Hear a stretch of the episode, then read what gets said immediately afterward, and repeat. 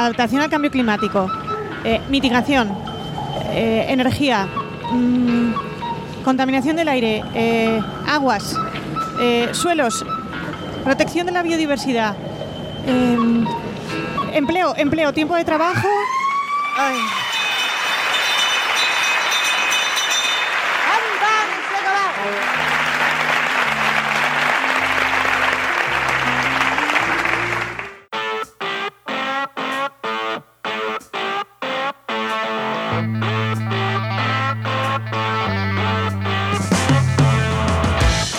Bienvenidas y bienvenidos a RSC, Rescate sostenible corporativo. tu podcast salvavidas para sobrevivir en la selva de la sostenibilidad sin morir en el intento. Somos Paula Baldó, transformadora sostenible que puedes encontrar en enviral.es y Enoc Martínez, estratega de la comunicación que puedes encontrar en oicosmsp.com. Hola, hola Paula. Hola, buenas tardes. ¿Qué tal estás? soleadas. Bien, muy bien. Muy bien. muy Cansada bien. como todos los jueves hasta como, ahora. como todos los jueves que grabamos. Sí. Muy bien, ¿y qué, qué vamos a hablar hoy? Hoy vamos a hablar de un tema que sé que tenías muchas ganas, Sí. que era que es la doble materialidad. Lo descubrí en el Conama, escuchándoos, escuchándoos a, Verónica, a Verónica Sanz y a ti. Y lo comentasteis y me quedé con el gusanillo. Con el gusanillo, pues eh, creo que espero que a ti no te toque nunca trabajar, pegarte con esto. Eh, es el nuevo dolor de cabeza y de todas las empresas que tienen obligación de hacer reportes de información no financiera, memorias de sostenibilidad por ley, o sea, los que tienen aplicación Obligación, legal, sí. obligación legal por directiva o ley, en el caso de España tenemos ya la ley. Y, y es, bueno, un poco dolorosillo porque no hay, no hay costumbre. No hay costumbre y no hay. No es fácil alguna información que hay que obtener, no es fácil conseguirla. Aunque hemos visto que es más antiguo de lo que creíamos. Sí, sí, sí, sí, sí, porque ya se habla de ella eh, cuando se hizo esa. Bueno, hace unos años se hizo una ampliación de lo que era la Directiva de Información No Financiera. Se hizo una ampliación para hablar de cómo meter los temas de cambio climático en concreto. Y ahí ya se, se mencionaba. Muy pero que no se ha hecho mucho caso, ¿eh? No, no, no se ha hecho mucho caso. Bueno, venga. Pues vamos a intentar explicarlo. Ent- Vamos a intentar traducir un concepto que es un poco... A ver, el problema del concepto, vamos a empezar, que es la mala traducción, Vale. ¿vale? Porque esto es de una palabra en inglés, materiality, con mi inglés chusquero de hoy, que eh, sí, la traducción literal es materialidad, Sí, pero, pero en en castellano realidad me da que... en castellano no se utiliza, no es una palabra que tengamos, bueno, sí se utiliza en lenguaje mm, legal financiero y tal, pero no es un lenguaje de día a día, ¿no? Pero la materialidad es la importancia que pueden tener una información, un grupo de datos a la hora de poder a la hora de tomar decisiones. Eso es lo que es materialidad. Lo podemos traducir pues como relevancia, significancia, importancia, ¿no? de la de la información. Y básicamente, ¿qué es lo que nos están pidiendo? Bueno, hasta ahora nos pedían que hiciésemos solo análisis de materialidad. los- con la nueva actualización es la doble. Entonces, materialidad, ¿qué se hace hasta ahora? ¿O qué es lo que se mide hasta ahora? Pues se evalúan cómo distintos aspectos y distintos temas que se llaman afectan. Y cómo nuestros grupos de interés consideran que afectan dentro de nuestro negocio y los impactos que como empresa generamos. Como, qué impactos generamos en el medio ambiente, qué impactos generamos en las personas, en la comunidad y, eso se valora. Vale, o sea que digamos que en los informes de sostenibilidad había que valorar un poco, eh, poner pesos a los diferentes efectos que iban a tener sobre nuestro negocio. Sí, sí, y, y cómo, cómo nuestro negocio va a afectar a esas cosas, o sea, cómo vamos a afectar al entorno, en todo el concepto amplio de entorno, ¿vale? Personas, medio ambiente, todo, todo. Todo lo que y, rodea el negocio. y- y la idea de, de darle valor o darle, analizar esta materialidad es porque no tenían las empresas por qué informar de todo. O sea, en realidad es una forma de facilitar un poco también y simplificar Mm. esa información no financiera. Vale, Porque lo importante aquí es que se informe donde los impactos son relevantes. Vale, vale, vale. Entonces, vamos a analizar dónde mis impactos son relevantes y entonces hablo de ellos. o sea que De es los una, que no son forma, relevantes, no. es una forma como de priorizar también. Sí, sí, sí, sí, sí. Es una forma de priorizar, de evaluar. Y claro, la importancia, pues mm, ahí, claro, ¿cómo medimos la importancia? ahí está el, tema.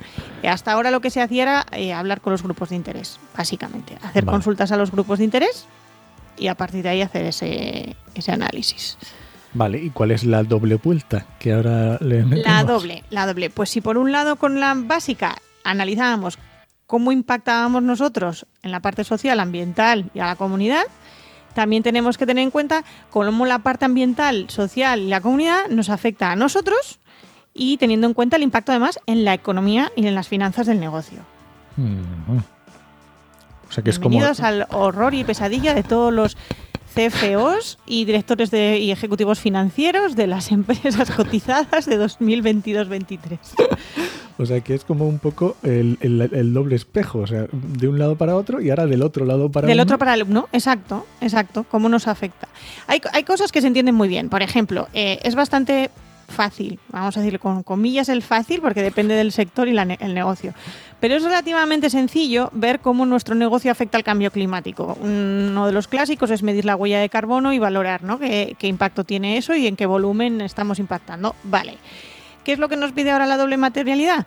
Que sí, nosotros tenemos este efecto en el cambio climático, pero ¿cómo nos afecta el cambio climático a nosotros a nivel financiero? Que ojo, eh, no estás diciendo una tontería que, que, dices, bueno, me lo estaba olvidando, pero no pasa nada. No, estás hablando de un tema muy gordo. gordísimo, gordísimo. Yo ahora, por ejemplo, eh, bueno, tengo que dar una formación en unos días y yo estaba buscando ejemplos para una, otra formación y justo me estaba saliendo mirando noticias y estaba viendo precisamente el tema que está viendo ahora mismo en Aragón por el tema de las sequías, que ya la última noticia que había hace unos días era que los, los propios agricultores daban por perdidas el 50% de las cosechas del año. Por el tema de las sequías. ¿Esta sequía de qué viene? Seamos claros, ¿de dónde viene? Del cambio climático. O sea, no, no, hay, no hay tu tía. No hemos hecho estudios de tribución, pero tampoco tenemos dudas. No, no hace falta, no hace falta. Entonces, eh, evidentemente es un impacto económico enorme enorme. Y aquí ya no hablamos del agricultor, que claro, tela, es un impacto económico en, en muchísimas, en muchísimas empresas. Quiero decir, el su propio supermercado que se abastece de esos agricultores de Aragón eh, le afecta también económicamente. ¿Por qué? Porque, ¿qué pasa cuando hay... Va a subir precios, va a cambiar ley oferta-demanda, eh, va a tener que buscarse otros proveedores con el tiempo y coste hora de investigar todos esos nuevos proveedores para llegar a los mínimos de volumen de venta. Por tanto, nos afecta. ¿Que es fácil hacer esos números? Bueno, eso ya, eso ya es otra cosa. Venga, entonces vamos a, vamos a, vamos a ponernos en, la piel de ese chief, de ese chief que está ahí, que no tiene ni idea de cómo agarrar esto de la doble materialidad.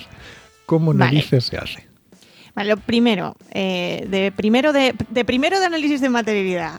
Eh, vamos a hacer una lista de qué temas pueden ser potencialmente materiales. ¿De dónde vamos a sacar esta información si no tengo ni idea de qué temas voy a tratar? Pues tenemos los estándares de GRI, tenemos los borradores y todos los estándares que está sacando EFRAG, eh, tenemos los estándares SASB, hay un montón. Entonces, vamos a echarles un vistazo, ver de qué hablan esos estándares y, y ahí vamos a tener nuestra lista de temas.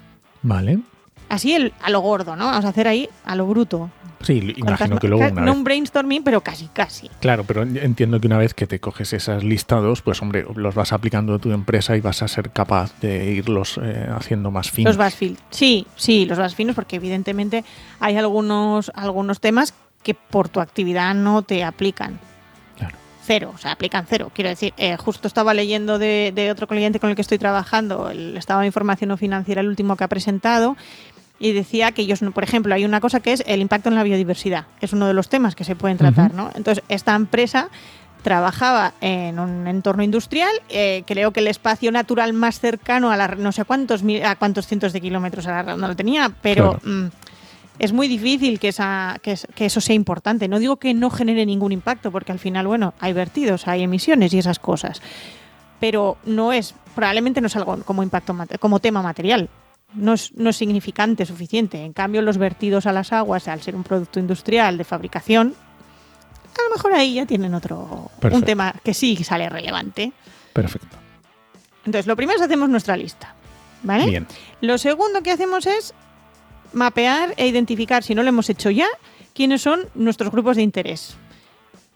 Recordatorio rápido para quien no tenga claro qué son, los, grupos, de, interés.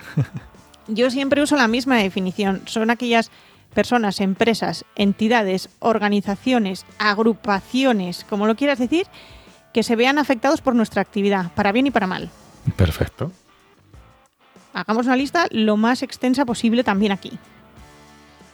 Evidentemente, al igual que con los temas, no todos los grupos de interés van a, van a ser igual de importantes y no nos van a afectar igual. Entonces, lo que, se hace... Deberíamos priorizarlos también. Deberíamos priorizarlos también.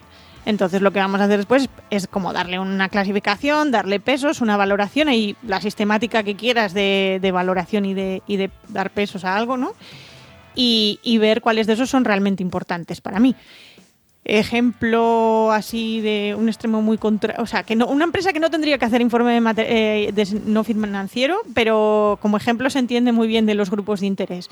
Tú tienes un obrador, un obrador mm, no tendría por qué presentar nada. Pero si le diese por hacerlo, porque es proveedor de Bimbo y Bimbo se lo pide, por poner un ejemplo, ¿no? Eh, a lo mejor sus grupos de interés no son el ayuntamiento, no son grupos ecologistas, porque al grupo ecologista a lo mejor le da igual lo que haga una pequeña panadería, pero a lo mejor los vecinos sí. Vale, porque se pueden haber afectados por, yo qué sé, por calor, por, olores, por ruido. ruido. Hay varios casos en España de, obradores cerrados en zonas urbanas por ruido. Porque las máquinas del obrador hacen ruido y molestan a los vecinos y no cumplen requisitos, ¿no? Entonces, bueno. en horarios. Sí, trabajan en horarios normalmente difíciles y, claro. Entonces, por ejemplo, un grupo de interés podría ser nuestra comunidad de vecinos. Muy importante aquí. En cambio, ¿qué le importa a, pues al mismo bimbo que estaba poniendo antes, por decir algo, la comunidad de vecinos? Ya.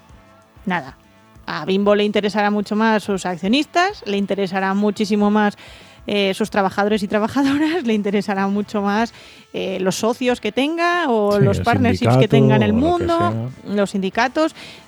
Entonces, tenemos que dar ese peso, ¿no? Y ver quiénes están más importantes y, quiénes no. Y vamos a centrarnos en los importantes. Perfecto.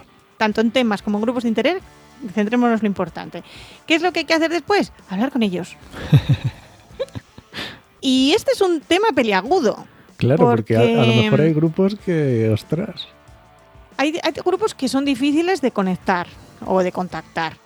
Hay otros grupos que yo lo, he vivido, eh, mm, les da miedo a la empresa hablar con ellos por miedo de las consecuencias que pueda tener esa conversación. Claro porque a lo mejor la relación no es muy buena ya de base y, bueno, es, complicado. De hecho, hay un puesto de trabajo muy bonito que requiere muchísima mano izquierda y que muchas empresas grandes tienen, que es el técnico o el experto en relaciones institucionales, que normalmente es el que debería liderar un poco este, este proceso, ¿no?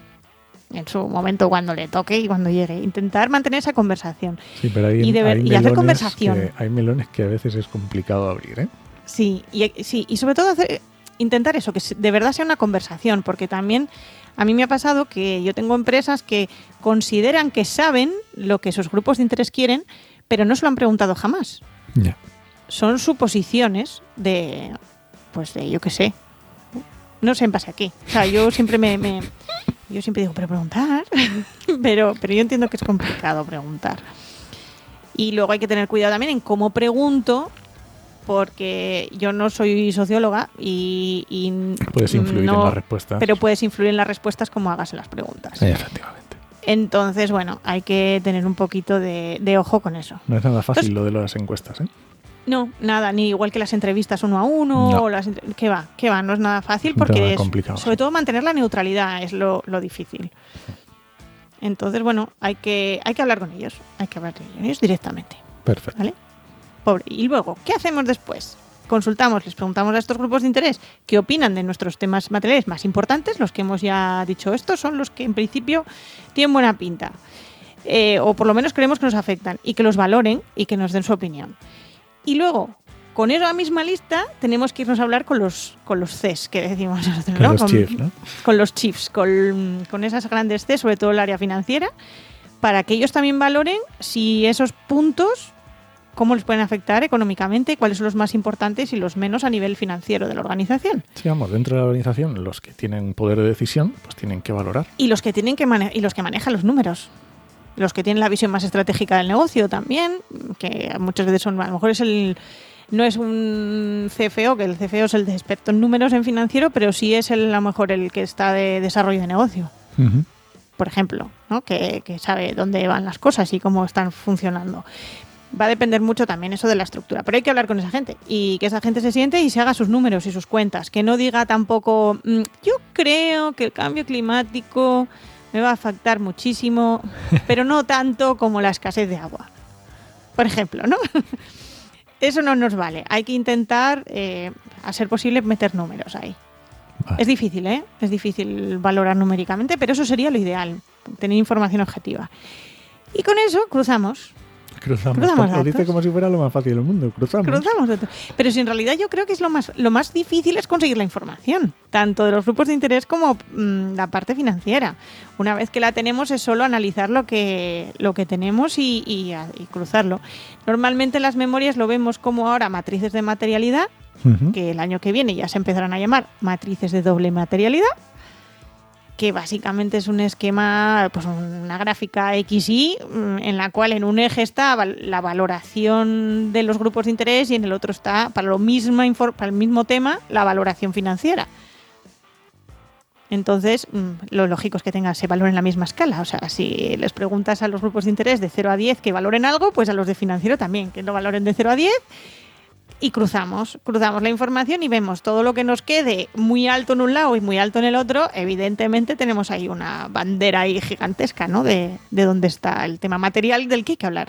Del que hay que, de, de que hay que encar- encargarse, claro. Del que hay que encargarse y del que hay que hablar cuando hagamos esa, esa memoria. Y, y así lo tenemos clarito y ya está. Y tener en cuenta que esto evoluciona. No nos quedemos con un análisis de materialidad de hace dos años o tres años porque muchas veces ahí las circunstancias cambian. Hombre, en los últimos años nos hemos dado cuenta de que las circunstancias pueden cambiar por cosas completamente inesperadas, como Inesperadas. pandemias mundiales.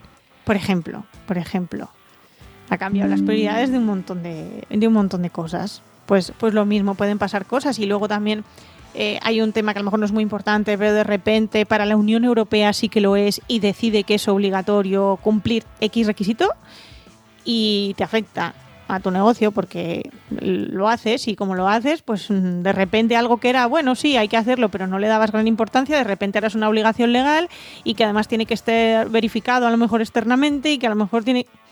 Son cositas que, además a la velocidad a la que últimamente, que ya hemos dicho varias veces, la Unión Europea, pues, pues tela. A mí me estaba recordando, ahora que lo estabas comentando, de- yo hacía el ejemplo ¿no? de la pandemia, pero un efecto secundario que ha tenido la pandemia, en, a lo mejor en España no lo estamos notando tanto, pero en otros países sí, es la gran renuncia.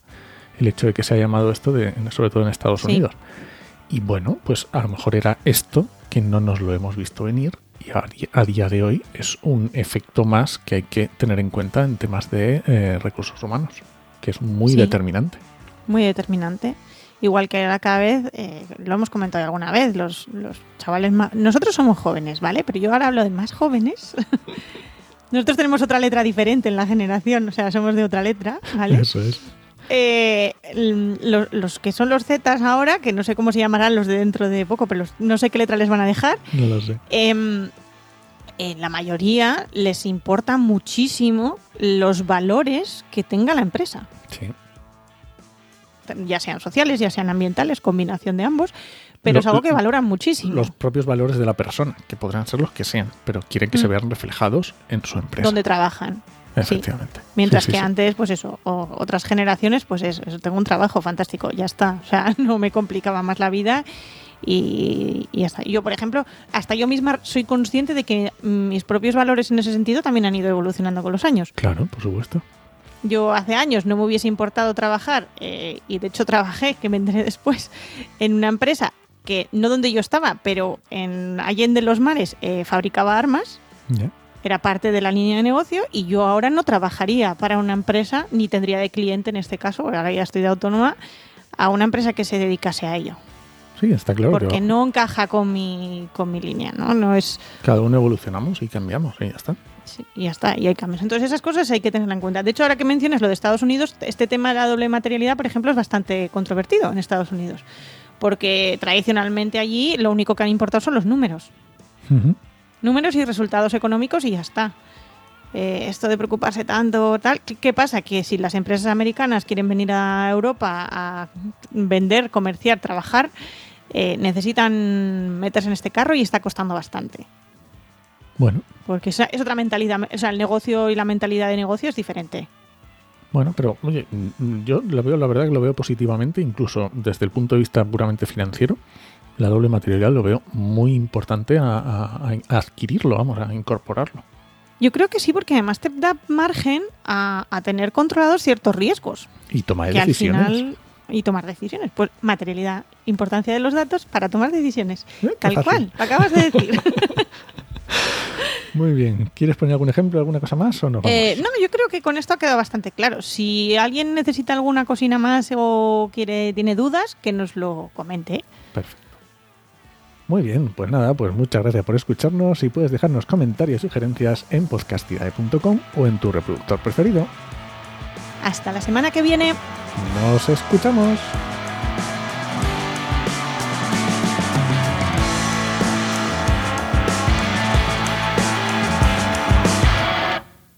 Muy bonito todo. Muy bonito.